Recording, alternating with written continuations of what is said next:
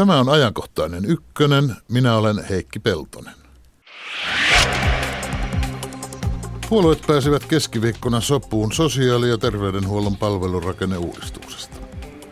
Että hyvä tulee nyt tästä pitkään hierotusta sotesta. Mutta mitä mieltä ovat lääkärit? Kolme asiantuntijaa äänessä vähän ajan päästä. Kesä on vuoden parasta aikaa, mutta samalla monelle armottoman niiskuttamisen ja silmien kirvelyn aikaa. Suomalaisilla on enemmän allergioita kuin koskaan. Ovatko elämäntapamme liian hygienisiä? Pitäisikö päivittäinen kengänpojan nuoleminen ihmisen terveenä? Lähetyksen loppupuolella puhutaan allergioista ja ylistetään likaa. Tervetuloa paitsi lähetystä kuuntelemaan myös lähetysikkunaamme. Se aukeaa Radio yhden sivulta netistä. Tervetuloa ajankohtaiseen ykköseen, professori Jussi Huttunen. Kiitos. Matkalla jossain Savossa, eikö niin? Pohjois-Savossa lähellä Juankosken äh, kirkonkylää. Onko siellä jo kesä kauneimmilla, onko lämmintä? Täällä aurinko paistaa ja maisemat on kauneimmista kauneimpia. Selvä. Tervetuloa myös Kati Myllymäki. Hyvää keskipäivää. Sitä samaa. Savossa olet sinäkin, eikö niin, mutta et matkalla vaan Mikkelissä, jossa toimit Etelä-Savon sairaanhoitopiirin johtaja ylilääkärinä. Kyllä, tässä omilla tiluksilla kauniin puulaveden rannassa. Katselen järvelle ja yritän tareta. Tästähän tuli tämmöinen kesäinen tilannekatsaus. Tervetuloa myös Heikki Pälve, Lääkäriliiton toiminnanjohtaja. Kiitos, kiitos. Me sentään istumme saman pöydän ääressä täällä Helsingissä, mutta kaunista tuolla ulkona täälläkin. Mitäs me lääkärit, paitsi siis minä? Politiikan ammattilaiset ovat nyt kovasti kehuneet sote-ratkaisua, sosiaali- ja terveydenhuollon palvelurakenneuudistusta, eikä ihme, kun kaikki puolueet ovat olleet historiallista kompromissia tekemässä. Entä terveydenhuollon ammattilaiset? Sinä Jussi Huttunen, sinä olet osaltasi ollut tekemässäkin tätä, sä olet ollut tämän uudistuksen taustaryhmässä, asiantuntijaryhmässä. Otettiinko, asiantu- otettiinko asiantuntijoiden näkemykset nyt kunnolla huomioon tässä sotessa lopulta? Mielestäni otettiin. Tämä malli, joka siihen nyt sitten, tai lopullinen päätös on, on hyvin lähellä niitä ajatuksia, joita tässä asiantuntijaryhmässä olevilla asiantuntijoilla ja lääkäriasiantuntijoilla asiasta oli ja on. Et onko tämä niin asiantuntijoiden suunnittelema juttu, joka saatiin myydyksi poliitikolle vai päinvastoin? No vähän vaikea sanoa, että olisiko, olisiko se mennyt ihan noin, mutta ka- kaikkien näiden keskustelujen jälkeen niin asiantuntijoiden ja sitten näiden päättävien politiikan vaikuttajien mielipiteet sitten tulivat yhteen. Mm. Mitä sinä sanot, Kati Myllymäki? Ovatko tämä uudistuksen suuntaviivat sellaiset, että ne vievät sosiaali- ja terveydenhuoltoa eteenpäin? No oikeastaanhan me tiedämme tästä vielä aika vähän. Eli meillähän on luvattu, että ne varsinaiset lakipykälät lähtevät sitten elokuun puolessa välissä lausunnolle.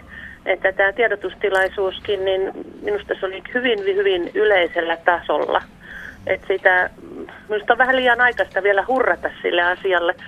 Mutta toki on niin, että jos kaikki eduskuntapuolueet ovat tässä nyt niin kuin mukana ja viemässä asiaa eteenpäin, että on joitakin asioita ilmeisesti saatu sovittua – ja oikeastaan se on vielä arvoitus, että mitä tämä oikeasti tarkoittaa sitten palvelutuotannossa. Tähän puhutaan koko aika tästä järjestämisestä ja näistä viidestä sotealueesta. Ja nämä viisi sotealuettahan on ollut tässä pöydällä jo vaikka kuinka pitkään, että mitään oikein vallankumouksellista uutista minusta tässä tiedotustilaisuudessa ei oikein ollut. Just katselin noita STMn nettisivujakin, niin ja, ja niitä, niitä PowerPoint-pohjia, mitä on esitetty, niin, niin erittäin paljon on vielä kysymysmerkkejä, mutta kyllä tässä tietysti mahdollisuuksia on siihen, että tästä hyvä tulee. Tarkoitat, että sinä et uskalla vielä arvioida niinkö?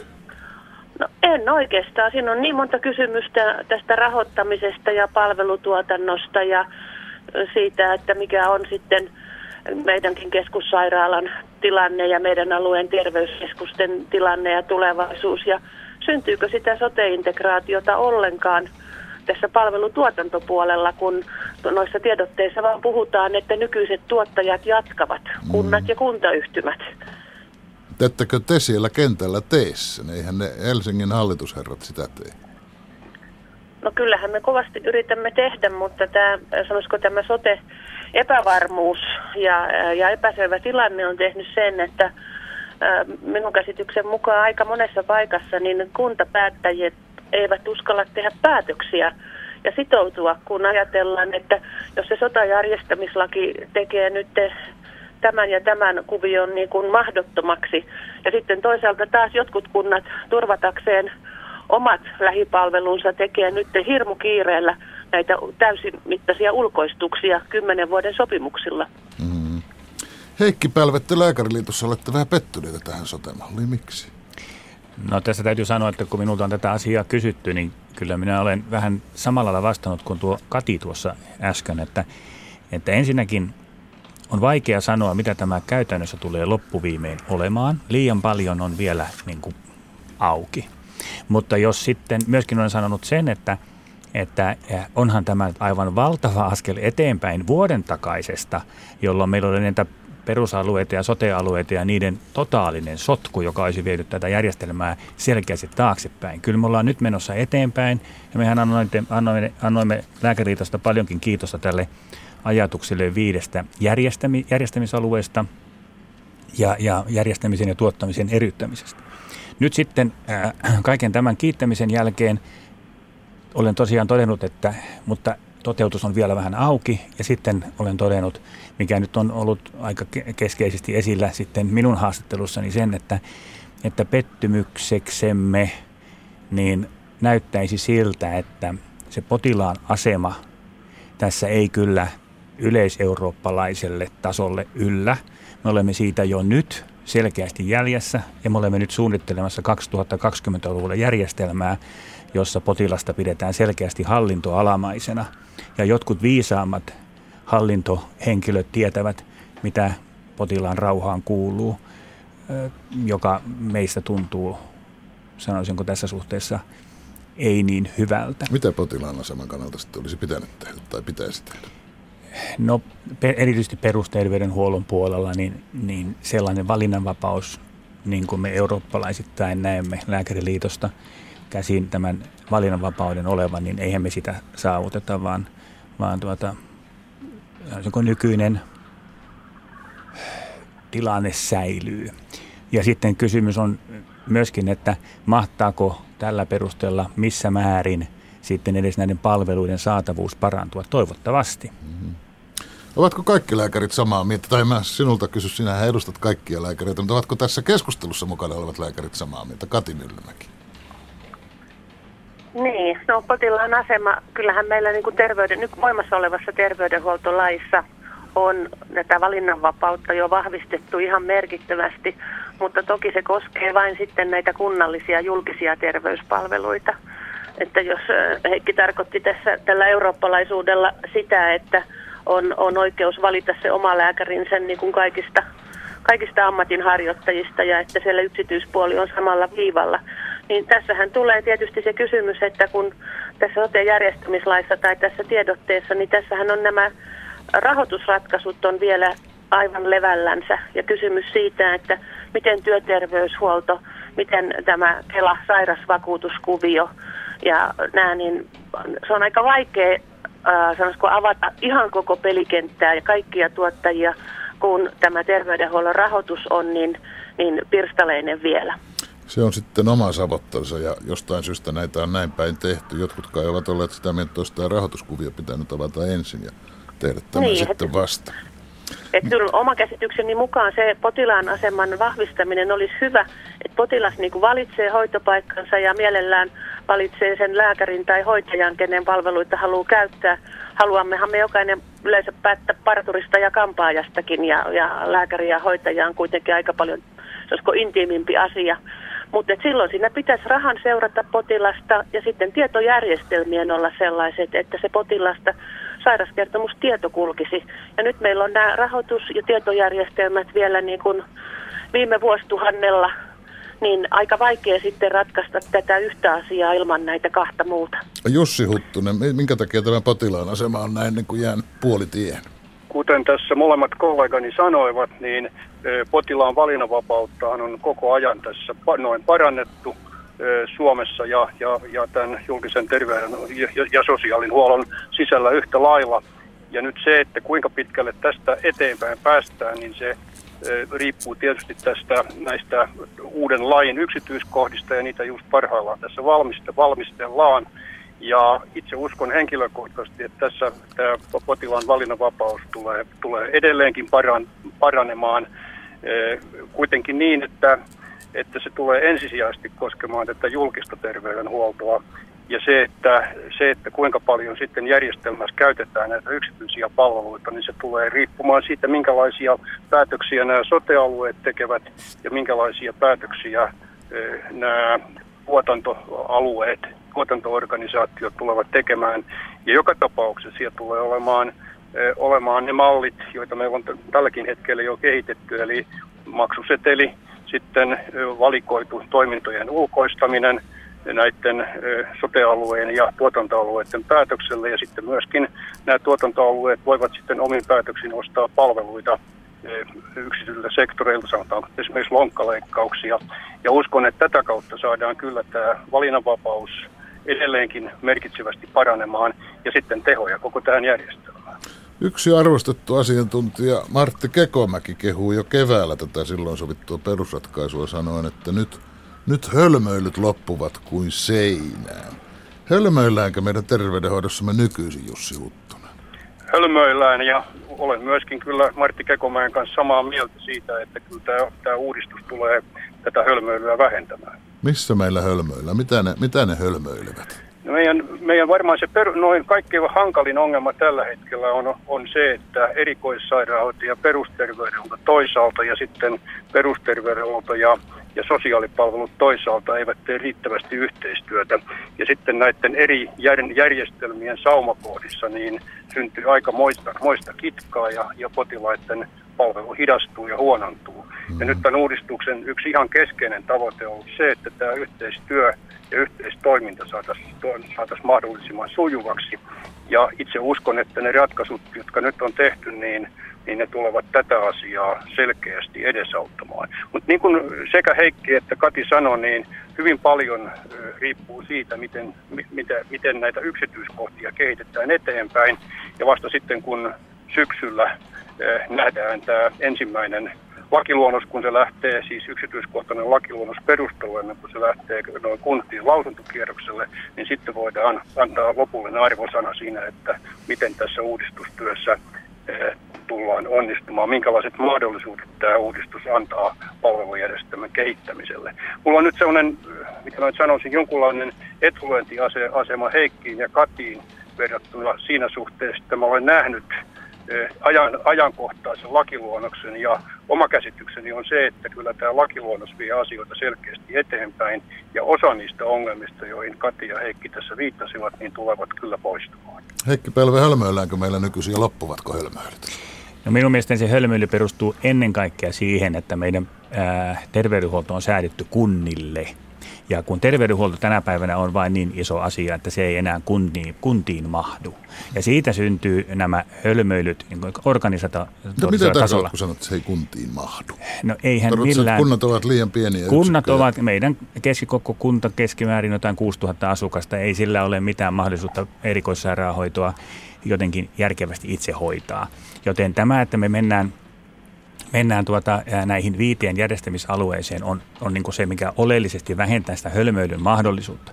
Mutta sitten päästään tähän, tähän käsitteeseen tämä ää, esimerkiksi ostopalvelut ja palveluseteli, niin jotenkin minä näen, että nämä ovat tämmöisiä laastarilappusia tässä meidän nykyjärjestelmässä, joka, ää, joka tuota, tarvitsee tällaisia sen takia, että järjestelmä ei tuota niitä palveluita, joita lakisääteisesti julkisen palvelujärjestelmän pitäisi tuottaa.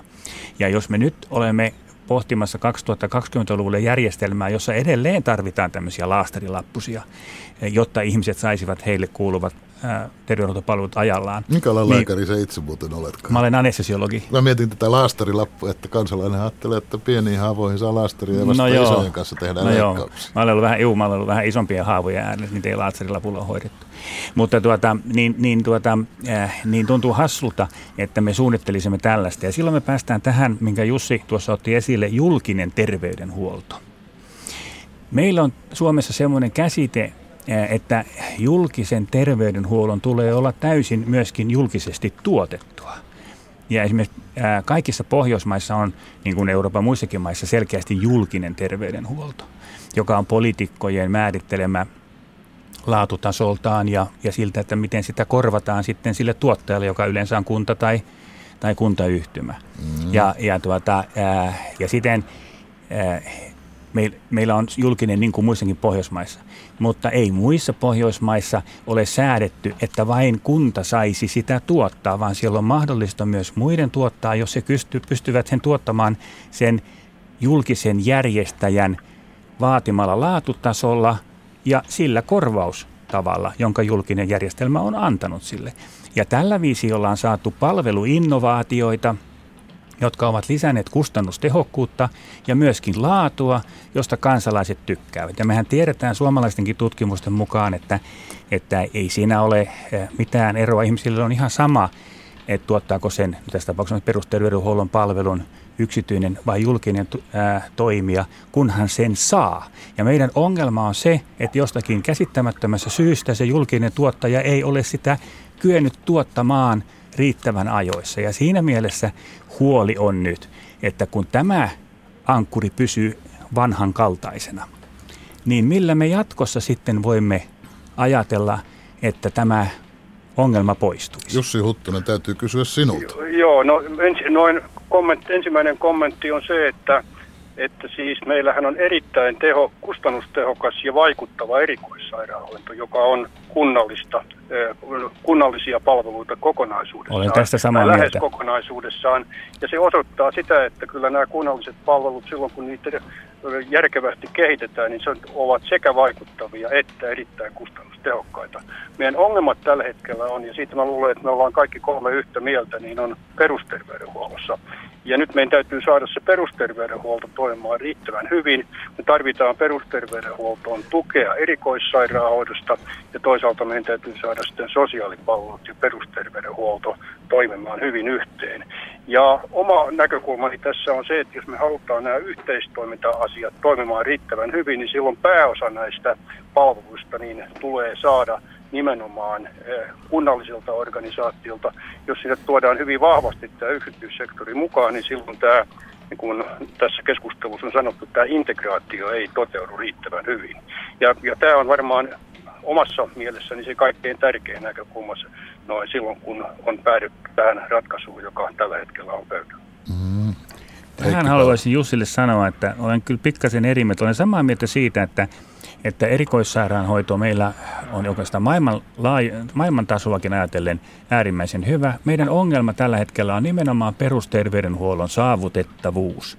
Ja tästä integraatiosta nyt, ja minä näen, että tässä ei ole nyt, ainakaan sillä mitä olen kuullut, niin tähän perusterveydenhuollon saavutettavuuteen ratkaisua löydetty.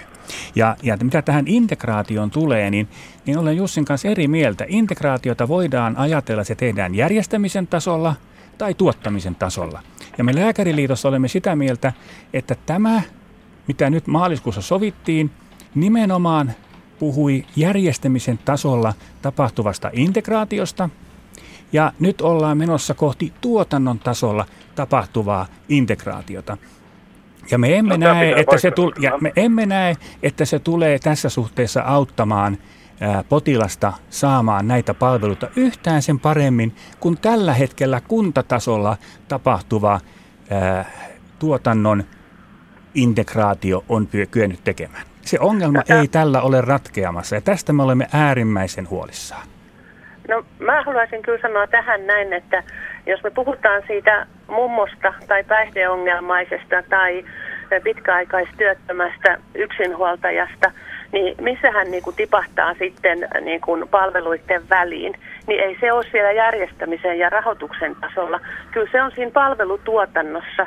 Että kyllä niin kuin, jos me ajatellaan sitä vanhusta, joka tarvitsee asumispalveluita, palvelutaloa, kotisairaanhoitoa, käy terkkarissa, käy päivystyksessä ja näin, niin tämä kokonaisuus, eli se on kyllä tuotannon integroimista.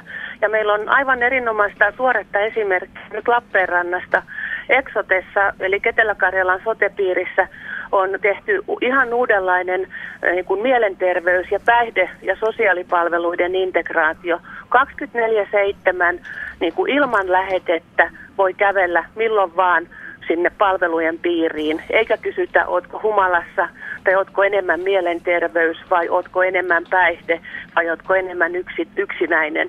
Et kyllä tämän tyyppisillä tuotantoratkaisulla ihan oikeasti voidaan saada sitä oikeaa, nopeata, kattavaa apua moniongelmaiselle ihmiselle. Kati Myllymäki, toimiiko se nimenomaan sillä idealla, että se on sama lafka, joka tuottaa sitä Kyllä. palvelua? Eikä Se on niin, sama että, tiimi. Se on eikä sama vain niin, tiimi. että saman pöydän ääressä päätettäisiin, ketkä kaikki järjestävät. Joo, ei, ei se ole mitään verkostopalaverointia, vaan niillä on, se on yhteisö, on, se on psykiatrian ylilääkärin alaisena, toimii yhdessä nämä, nämä sosiaaliammattilaiset, päihdehuollon ammattilaiset ja, ja, ja lääketieteen hoitotyön ammattilaiset. Niillä on, niillä on yhteinen esimies, niillä on yhteiset toimintakäytännöt, yhteen, yhteiset potilas-asiakastietojärjestelmät ja sitten, että asiakkaan ei myöskään tarvitse, jos ajatellaan yhteispäivystysmallia, että jos asiakkaalla on maha kipeä, niin sen ei tarvitse tietää, onko tämä yleiskipeä, erikoiskipeä vai erityisen vaativasti kipeä.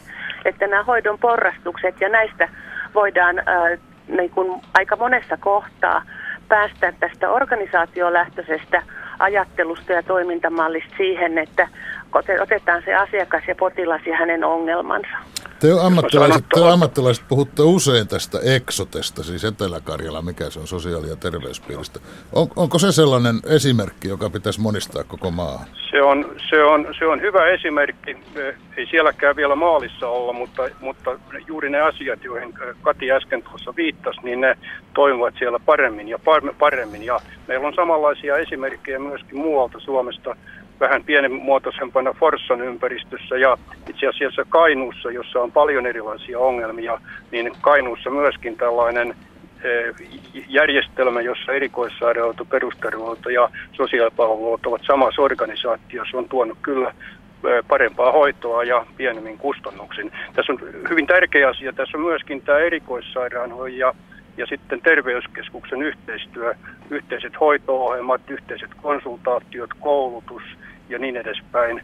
Eh, Ne ovat asioita, jotka poistavat näitä eh, ongelmia näistä sauma, saumakohdista ja parantavat kaikin puolin perusterveydenhuollon laatua ja vaikuttavuutta. Ja, ja tähän myöskin tähdätään tässä näiden eri alueiden tuotantotason integraatiossa. Puhutaanpa vähän, vähän tasa-arvosta. Tuota, sitä nimittäin ajattelee, että jos mä palaan siihen yhteen lausumaan, jos tuo kymmenen minuuttia sitten ehkä mainitsit, hölmöilyt loppuvat, niin mä ajattelen, että sitä kun ruvetaan toimimaan kustannustehokkaasti ja viisi tämmöistä suurta organisaatiota vastaan näistä hommista, niin kylmästi laskien sen kannattaa sulkea pienet yksiköt, keskittää vaativat toimenpiteet muutamaan harvaan paikkaan. Sehän kuulostaa tehokkaalta, mutta kun syrjäisemmän paikkakunnan asukas suhtautuu keskittämiseen ja työjakoon pelolla, kun se kuulostaa siltä, että palvelut siirtyvät yhä kauemmas. Ja voivat ne tietysti kauemmas siirtyä ihan kaupungissakin, Helsingissäkin. Et näissä sotemallin perusteluissa puhutaan kauniisti tasa-arvosta, mutta sitten kun ihmisiä huolestuttaa tämä, että missä se lähin lääkäri nyt sitten minulla on, niin eikö se pitäisi ääneen myöntää, että siellä missä väki vähenee, vähenevät palvelutkin, sosiaali- ja terveydenhuollonkin palvelut. Nyt kysyn tätä ennen kaikkea Kati Myllymäki sinulta, kun ajattelet että sinun toiminta-alueellasi siellä Etelä-Savossa, niin kyllähän siellä väki vähenee eikä sen suunnan muutosta ole näkyvissä. Pelottaako se tulevaisuus siellä ihmisiä? No, en nyt sanoisi, että pelottaa. Ehkä väki lukumääräisesti vähenee, mutta se on entistä vanhempaa ja sairaampaa. Että palvelutarve Siis ei niin kuin to- se näyttäisi- terveyspalvelujen asiakaskunta ei vähene. Ei, ei. Ja sitten, että äh, kyllä tämä keskittäminen on iso asia. Mutta tässä tullaan siihen kysymykseen, että onko sairaala, jos me puhutaan aluesairaaloista ja pienistä keskussairaaloista, onko sairaala semmoinen niin kuin, ö, paikallispoliitikkojen tai paikallisten asukkaiden joku symboli ja monumentti, joka pitää olla siellä, kun se on siellä 50-luvulla sinne rakennettu. Onhan se vähän arvostuskysymys kunnalle, eikö niin, että on oma sairaala? On, on. Ja sitten että se on iso työnantaja, että se tarkoittaa, se tarkoittaa verotuloja paljon. Mutta sitten jos me mennään siihen, että mitä tarvii, jos, jos ihminen menee kaihileikkaukseen, niin eihän todennäköisesti kaihileikkaukseen mene kuin yhden tai kaksi kertaa elämässään. Tai jos hän tarvii sen tekonivelen, niin itse ainakin niin kun ajattelisin potilaana, että minä mieluummin matkustan niin kun, ö, etämmäksi, 100 kilometriä tai 200 kilometriä etämmäksi sitä yhtä leikkausta varten kerran elämässä, jos minä tiedän, että se on parempi laatuinen. Siellä on potilasturvallisuus kunnossa ja kuntoutukset ja muut. Sä kehtaat kylmän rauhallisesti sanoa siellä potilaalle tai asiakkaalle siellä Mikkelissä, että meiltä nyt on nämä hommat loppu, menkää Kuopioon. No me tullaan tekemään kyllä työnjakoa myöskin Jyväskylän kanssa että, ja myöskin Savonlinnan kanssa. Että jotain asioita keskitetään varmasti tulevaisuudessa Savonlinnaan, jotain Mikkeliin, mutta se on se yleislääkäri, se terveyskeskuslääkäri ja hoitaja ja terveydenhoitaja ja sitten nämä peruslaboratoriot, perusröntgenit ja sitten ensiapu ja päivystys. Ne on ne, mitkä pitää turvata joka maakunnassa. Ja, ja perusterveydenhuolto sitten vielä niin kuin kaikissa taajamissa. Mutta varmaan sähköiset palvelut ja sitten kiertävät palvelut tulee korvaamaan joitakin asioita. Mutta erikoissairaanhoidossa, jos puhutaan hölmöilystä, niin kyllähän meillä tehdään kalliita investointeja ja jos ajatellaan jotain magneettikuvauslaitteita, jos tehdään miljoona hankintoja, joiden käyttöaste sitten jää niin kuin hyvin matalaksi. Ja jos niitä niin kuin hyvin kalliita investointeja sitten on 50 ja 100 kilometrin välein ja kaikki vajaa kapasiteetti niin kuin käytössä, niin eihän siinä ole mitään tolkkua.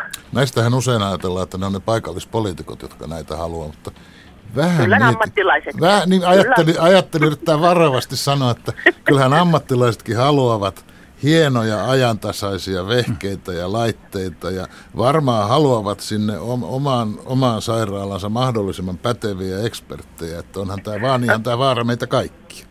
Ja tämähän on juuri se kilpavarustelu ja varmaan Martti Kekomäki juuri myöskin tähän viittasi, että sillä sotealueen koordinaatiolla ja, ja, ja sitten valtakunnallisella ministeriön ohjauksella pystyttäisiin katsomaan se, että, että mikä on niin kuin tolkullista toimintaa. Siis kilpavarustelu saadaan kuriin. Sitä se on yksi keskeinen tavoite minun Nyt Heikki Pälvät, mun täytyy antaa sinulle puheenvuoro, kun on ollut niin kauan antamatta, mutta kun nämä puhelinasiakkaat ovat tuolla etäällä. Mä sen verran palaan tuohon äskeiseen, ennen kuin tähän keskittämiseen, että Kati tuossa totesi, että tästä organisaatiolähtöisestä ajattelutavasta pitäisi päästä pois. Ja, ja, ja kun katsoin tuota STMn esitystä, niin minun mielestäni tämä näyttää nimenomaan hyvin organisaatiolähtöiseltä. Ja Exote on hyvä esimerkki ja meidän näkemys lääkäritossa, että meidän pitäisi mahdollistaa kaikenlaisten uusien mallien tuleminen, jotka, jotka ovat sitten toimivia, koska toimimattomat hän eivät jää markkinoille. Jos me ajatellaan organisaatiolähtöisesti, ikään kuin ylhäältä kerrotaan, että tämä se on ja tämä varmaan toimii, kun taas toisella ajattelutavalla nimenomaan haetaan niitä toimivia markkinoille ja sitten toimimaan, auttamaan kansalaisia heidän terveyspalvelujensa saamisessa. Ja sitten on se sitten vaikka Lappeenrannan alue tai mikä tahansa alue, niin siellä on monenlaista palvelutarvetta. Että siellä on palvelutarvetta, joka yhdistää nimenomaan perusterveydenhuollon ja sosiaalihuollon, ja palvelutarvetta, joka yhdistää erikoissairaanhoidon ja perusterveydenhuollon, ja palvelutarvetta, jossa keskitytään vain ja ainoastaan perusterveydenhuoltoon. Ja niihin on erilaisia toimintamalleja, joiden löytäminen on myöskin hyvää potilaspalvelua, hyvää kansalaispalvelua ja hyvää verovarojen hoitoa.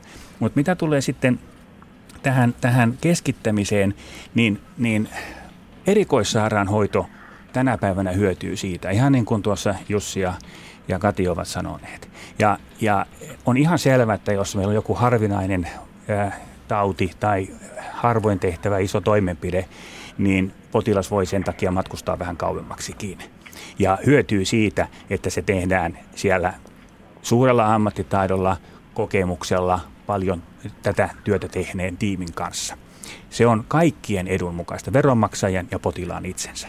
Mutta perusterveydenhuolto on sitten on toinen juttu. Ja viime aikoinahan tässä kuntapohjaisessa järjestelmässä nämä perusterveydenhuollon palvelut ovat etääntyneet käyttäjistä, kun terveysasemia on lyöty yhteen ja yhä isompiin ja isompiin kiinteistöihin. Ne alkaa näyttää jo pieniltä aluesairaaloilta. Nyt kun tässä tulee kunta yhtymäpohjainen tästä järjestelmästä, niin missä on se kannuste, joka estää, että tällainen kehitys ei tässä uudessa järjestelmässä jatku vielä, vaan ihan oikeasti me löytäisimme näitä lähipalveluita myös perusterveydenhuollossa, jotka jäisivät sinne, missä ne potilaat on. Ja tässä esityksessä en sitä kannustetta näe, ja se, sen huolen olen tuonut esiin ja tuon sen nyt tässä uudelleen. Salli kysyä, Mitä se oikein tarkoittaa, kun tästä valinnanvapaudesta aina puhutaan? Kun minä mietin sillä tavalla, että kyllä mä osaan käyttää valinnanvapautta niin lähikaupan valinnassa. Mä tiedän, että tuolla on tuoretiski ja tuolla on kalatiski, osaan sen perusteella valita. Mutta kun mulla on ongelma, jonka takia pitäisi mennä lääkäriin, niin mun pitäisi päästä lääkäriin. Ja jos sillä tohtori Muttilaisella nyt ei ole vapaita aikoja, niin mä menen jollekin muulle sitten. No tässä täytyy sanoa, että... Mitä mä siinä valitsen? Mit, kan, mitä mä kykenen valitsemaan? Kansalainen Peltonen on nyt ihan tyypillinen suomalainen, joka ei edes osaa kaivata omaa ää, hoitavan lääkärin hoitosuhdetta. Voin minä sitä joka, muttilaista kaivatakin, mutta se on kesälomalla. Joka on, joka on koko tuota Euroopassa niin kuin keskeinen asia. Me tiedämme tutkimuksista, että sellainen palvelujärjestelmä, jossa on hyvä perusterveydenhuolto, on potilaiden niin kuin, ja kansalaisten hyväksymä, se on kustannustehokas. Ja, ja silloin sellainen äh, on parhaimmillaan, kun potilas- ja lääkärisuhde on pitkäaikainen. Ja Tällaisen järjestelmän luominen vaatii kannustetta sellaisen syntymiseen. Emme sitä tässä näe, mikä meidän näkemyksen mukaan johtaa silloin myöskin perusterveydenhuollon suurempaan erikoissairaanhoidon palvelujen käyttöön muun muassa ja, ja sitten ei niin hyvään ja toimivaan perusterveydenhuoltoon. Ja nyt olisi ollut hyvä hetki se tehdä ja toteuttaa ja toivotaan, että kun Jussi Huttunenkin tässä on sisällä, niin, niin tällä tällä tiellä ollaan pidemmällä kuin mitä tämä STMn tiedotustilaisuus antoi ymmärtää. Täällä ammattikunnan keskuudessa luotetaan Jussiin, Jussi Huttunen. Lunastatko sinä tämä? Minusta tämä, itse asiassa me varmaan kaikki kolme ollaan samaa mieltä, että kaiken kaikkiaan tämä uudistus on joka tapauksessa askel eteenpäin. Se, että kuinka hyvä siitä tulee, niin, niin se, se riippuu nyt siitä, että miten ne, ne yksityiskohdat, joista me on keskusteltu, niin pystytään tähän järjestelmään rakentamaan. Ja sitten toinen hyvin, hyvä, hyvin tärkeä näkökulma, tämä on varmasti tämmöinen dynaaminen muutos, jossa voidaan sitten viiden vuoden kokemusten jälkeen taas korjata niitä asioita, jotka eivät menneetkään niin hyvin kuin toivottiin. Mutta tämä perusta on hyvä ja siltä on erittäin hyvä lähteä ponnistumaan. Te kun vähän sanotte, että tässä nyt näissä nyt tiedossamme olevissa papereissa, lausunnoissa, esiintymisissä ei ole sitä eikä ole tätä yksityiskohtaa vielä, niin eikö se ole hyvä asia, että ne jää käytännön ihmisten tehtäviksi? Kati Mylly. Juuri näin. No mutta eihän, eihän ne nyt jää käytännön ihmisten tekee tehtäväksi, koska kun ei ole nähty niitä pykäliäkään. Et kyllähän se laki, lakipykälät sitten aika lailla tulee, tulee sitten ö, määrittämään sen, että mitä, mitä tehdään ja mitä tapahtuu. Ja se iso kysymys on tietenkin se, että millä tavalla rahat kerätään kunnista sinne sotealueelle ja millä tavalla raha sitten tulee niille tuottajille. Mm. Et se on niin iso ja keskeinen kysymys, että, että mä en tiedä, kyllä vähän kuulostaa siltä, että siellä taustalla todella on keskusteltu ja sovittu jostain enemmästä kuin mitä näistä tiedotteista vielä pystyy lukemaan. Usein niin on, ja Jussi Huttunen, joka tietää näistä asioista enemmän, on varmaan osittain vaitiolla velvollinen niistä. Mutta ei mennä tähän rahoituksen kulkuun, me emme siihen kykene tässä lähetyksessä menemään. Mennään yhteen asiaan vaan, ja jos lyhyesti sanotte näkemyksenne. Kun sanotaan, että meillä on nykyään vaikea saada julkiseen terveydenhoitoon lääkäreitä, jotkut sanoo, että sieltä on suorastaan joukko pako, niin tyrehtyykö se pako? Tuleeko helpommaksi nyt? Mitä sanot Heikki Pälvä? En minä osaa sanoa, kun minä tiedä, mitä tämä toteutus tulee olemaan tältä osin. Täytyy kysyä Jussi Huttuselta, kun sä osaat sanoa tai no, uskallat sanoa no, enemmän. Mä en osaa sanoa, miten tämä tai varmuudella sanoa, miten tämä, tämä järjestelmän uudistus siihen vaikuttaa. Uskon, että silloin kun jos järjestelmä kehittyy, niin se myöskin auttaa siihen, että ihmiset ja lääkärit pysyvät terveyskeskuksissa eri puolilla maata. Mutta että hyvin tärkeää tähän asiaan vaikuttava tekijä on se, että me tällä hetkellä kouluttaa lääkäreitä enemmän kuin koskaan Suomen historiassa. Ja se, se omalta osaltaan tulee kyllä korjaamaan tätä lääkäripulaa jo ihan lähivuosina. Kati Myllymäki, mitä sinä ostut lääkäreiden saatavuudesta? Äh, no kaikkein eniten olen huolissani toisaalta siitä, että terveyskeskuksessa ei ole riittävästi lääkäreitä. Et viimeisen 15 vuoden aikana erikoissairaanhoitoon on tullut noin 3000 lääkäriä lisää, työterveyshuoltoa ja privaattiin tuhannen lääkäriä lisää ja terveyskeskukset porskuttaa entisellä määrällä.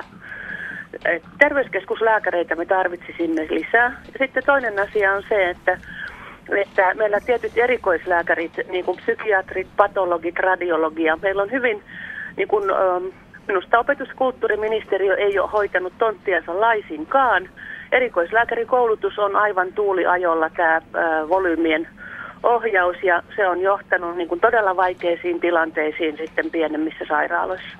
Selvä, paljon on siis korjattavaa vielä, vaikka tämä ratkaisu tehtäisiin valmiiksi sen jälkeen. Kiitos Kati Myllymäki, Jussi Huttunen, Heikki Pälve. Hyvää kesää, missä sitä ikinä vietettäkin. Kiitos, kiitos. kiitos. Hei. Hei.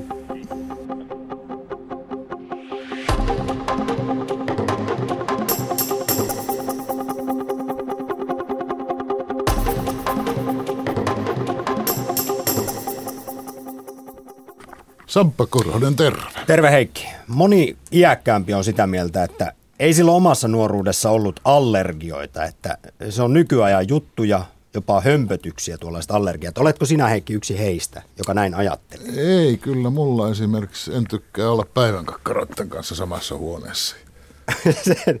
täytyypä muistaa, ettei sinulle kukkia kesän Joo, älä, kunniaksi älä, tuo, älä tuo No kyllä, kyllähän se niin on, että esimerkiksi lastentarhoista tulee nykyään viestiä, että enää ei voi todellakaan kaikille nassikoille antaa samaa ruokaa, vaan jokaisella on oma erityisruokavalio. Allergia- ja Astmaliiton mukaan puolet suomalaisista on yliherkkiä tällä hetkellä. Joka viides meistä kärsii esimerkiksi siitä pölystä. Vaan mistä tämä nykytilanne johtuu? Elämmekö me kenties liian puhtaasti? Pitäisikö saippuat jättää pois ja palata takaisin likaiseen kamalahajuiseen maailmaan terveyden puolesta? Mm. Sitä pohditaan nyt. Kyllä, voidaan puhua kansantaudista, että allergiat on lisääntynyt viimeisten kymmenien vuosien aikana huomattavan paljon. Kun valmistuin lääkäriksi ja aloitin työt tässä iho- ja allergiasairaalassa, niin allergisia oli huomattavasti vähemmän että se minun urani aikana on nähnyt tämän kehityksen. Pitääkö se paikkansa, Auli Hakulinen, että heti kun mennään esimerkiksi itärajan taakse, niin siellä allergiatilanne on aivan toisenlainen, paljon parempi? Kyllä se pitää paikkansa. Siitä on tehty tutkimus ja todettu, että on, on testattu siis näitä itärajan toisella puolella olevia, tehty heille allergiatestit ja tehty sitten suoma, suomalaisille allergiatestit ja siellä oli niin kuin huomattavasti vähemmän allergisia. Tarkalleen ottaen Venäjän Karjalassa on allergisia vain neljännes siitä, mitä Suomessa. Myös keliakiaa ja lapsuusien diabetestä on itärajan takana paljon vähemmän. Voidaankin sanoa, että kyse on elintasosairauksista. Elämme pidempään ja terveempinä kuin milloinkaan ennen, mutta samalla allergioita on enemmän kuin koskaan. Ja syy tähän löytyy niin sanotusta hygieniateoriasta. Kaupungistumisen myötä me olemme erkaantuneet luonnosta, tarkemmin sanottuna maaperästä saatavista mikrobeista, joiden pitäisi kouluttaa immuunijärjestelmämme. Erikoislääkäri Auli Hakulinen Hyksin iho- ja allergiasairaalasta. Että kun ihmisen niin kuin kontakti maaperään ja luontoon on on vähentynyt, niin, niin se olisi yksi syy tähän. On todettu, että maatalon lapsilla, varsinkin jos maatalossa on navetta eläimiä, niin heillä on vähemmän allergioita ja on arveltu, että se johtuu siitä, että he ovat altistuneet erilaisille mikrobeille ja, ja tämä mikrobialtistuminen varsinkin elämän ensimmäisenä vuosina niin on todettu suojaavan allergioiden kehittymiseltä. Voisiko sanoa, että yksi kengänpohja päivässä suojaa lasta allergialta. Kun vähän nuolaisen isän tai äidin saapasta siinä lapsi lattialla kontatessaan, niin sillä on sitten pitkäaikaisia positiivisia vaikutuksia. No ehkäpä, mutta vähän riippuu siitä, että mihin se kengänpohja on osunut. Että saattaa hyvinkin olla, mutta elimistön immuunijärjestelmä haluaa jotakin puuhastelua ja jos ei eh, immuunijärjestelmää kuormiteta erilaisilla mikrobeilla – niin, niin se sitten vähän suuntautuu kehittelemään allergioita tämmöisille haitattomille ympäristön allergeeneille. Eli meneekö se niin, että kun meillä on liian hygieeniset olot, niin immuunijärjestelmämme ei toimi kunnolla. Sitten kun tulee kesäinen siitepölykausi, niin keho reagoi siihen väärällä tavalla, aivan liian hätäisesti. Sitten alkaa niiskutus ja silmien kirvely. No näin ajatellaan äh, tapahtuvan, mutta tietysti siihen, siihenkään ei voi palata, että ollaan täysin epähygienisiä ja tietysti äh, hygieniasta täytyy huolehtia äh, ja erityisesti sairaalassa, jossa on resistenttejä bakteereita, niin on hyvin tärkeää huolehtia käsihygieniasta, käsihuuhteita käytetään ja niitä pitäisi käyttää paljon enemmän, mitä käytetään. Vessassa käynnin jälkeen kädet pitää pestä edelleenkin ja, ja rokotuksista ei voi luopua, koska sitten nämä lasten taudit lisääntyvät. Eli tämä on se kolikon toinen puoli. No mutta mikä olisi sitten se kultainen keskitie? Sitä yritetään tarjota nykyisessä kansallisessa allergiaohjelmassa, joka painottaa muun muassa sietokyvyn vahvistamista sekä uudenlaista suhtautumista allergiaan ja allergeeneihin. Me esimerkiksi kammoamme bakteereita aivan turhaan, vaikka suurin osa niistä on ihmisille turvallisia ja itse asiassa elintärkeitä. Kehossamme asuu bakteereja luonnostaan toista kiloa. Tämä uudenlainen suhtautuminen ei kuitenkaan tarkoita saippuoista ja pesuaineista luopumista, eli palaamista likaiseen ja pahanhajuiseen maailmaan, mutta esimerkiksi luontokontaktin uudelleen löytämistä. Erikoislääkäri Auli Hakulinen Hyksin iho- ja allergiasairaalasta. No omassa kodissa kyllä voi vähän slarvata ja mitään tämmöisiä käsihuhteita ei pidä ruveta käyttämään kotona.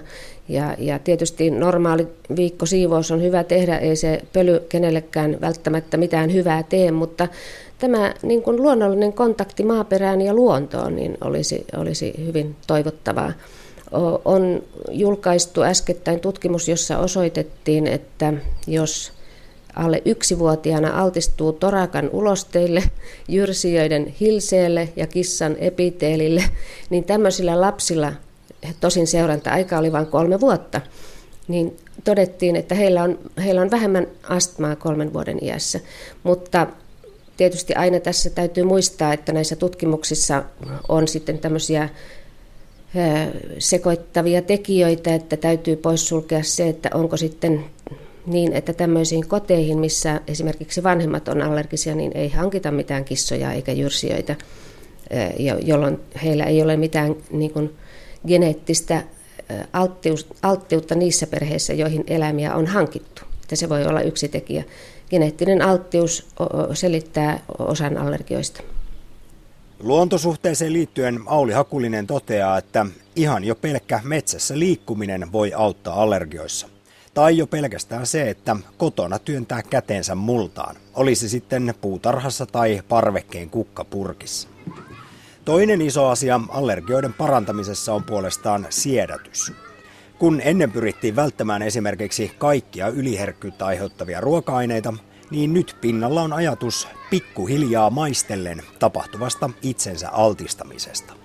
Tähän suuntaan selvästi ollaan menossa, eli, eli sitä, tämä on niin kuin se avainkysymys tässä uudessa allergiaohjelmassa, sietokyvyn parantaminen ja, ja sitä erityisesti lasten ruoka-allergioissa niin, niin tulisi, tulisi tehdä näitä altistuksia e, ja sitten vasta ruveta totaalivälttöön, jos niissä tulee voimakkaat oireet. Että jos on, on lapsena allerginen ruoka-aineille, niin useimmilla se onneksi häviää ja mitään tämmöisiä pitkäaikaisia totaalivälttödiettejä ei nykyisin tietenkään enää suositella. Ja on todettu, että esimerkiksi päiväkodeissa ja kouluissa niin erityisruokavalioiden määrä on vähentynyt. Ja näitä ruokasiedätyksiä on nyt ruvettu täällä myös aikuisille antamaan. Minullakin on paljon potilaita, jotka ovat ruvenneet siedettämään itseään ruoka-aineille varovaisesti. Ja se on sujunut hyvin ja he ovat sitten päässeet siitä pelosta, että pieni määrä jotakin ruoka-ainetta esimerkiksi ravintolassa ruokaillessa aiheuttaa voimakkaat oireet. Että tämä vapauttaa paljon niin kuin ihmisiä matkustelemaan ja syömään kodin ulkopuolella.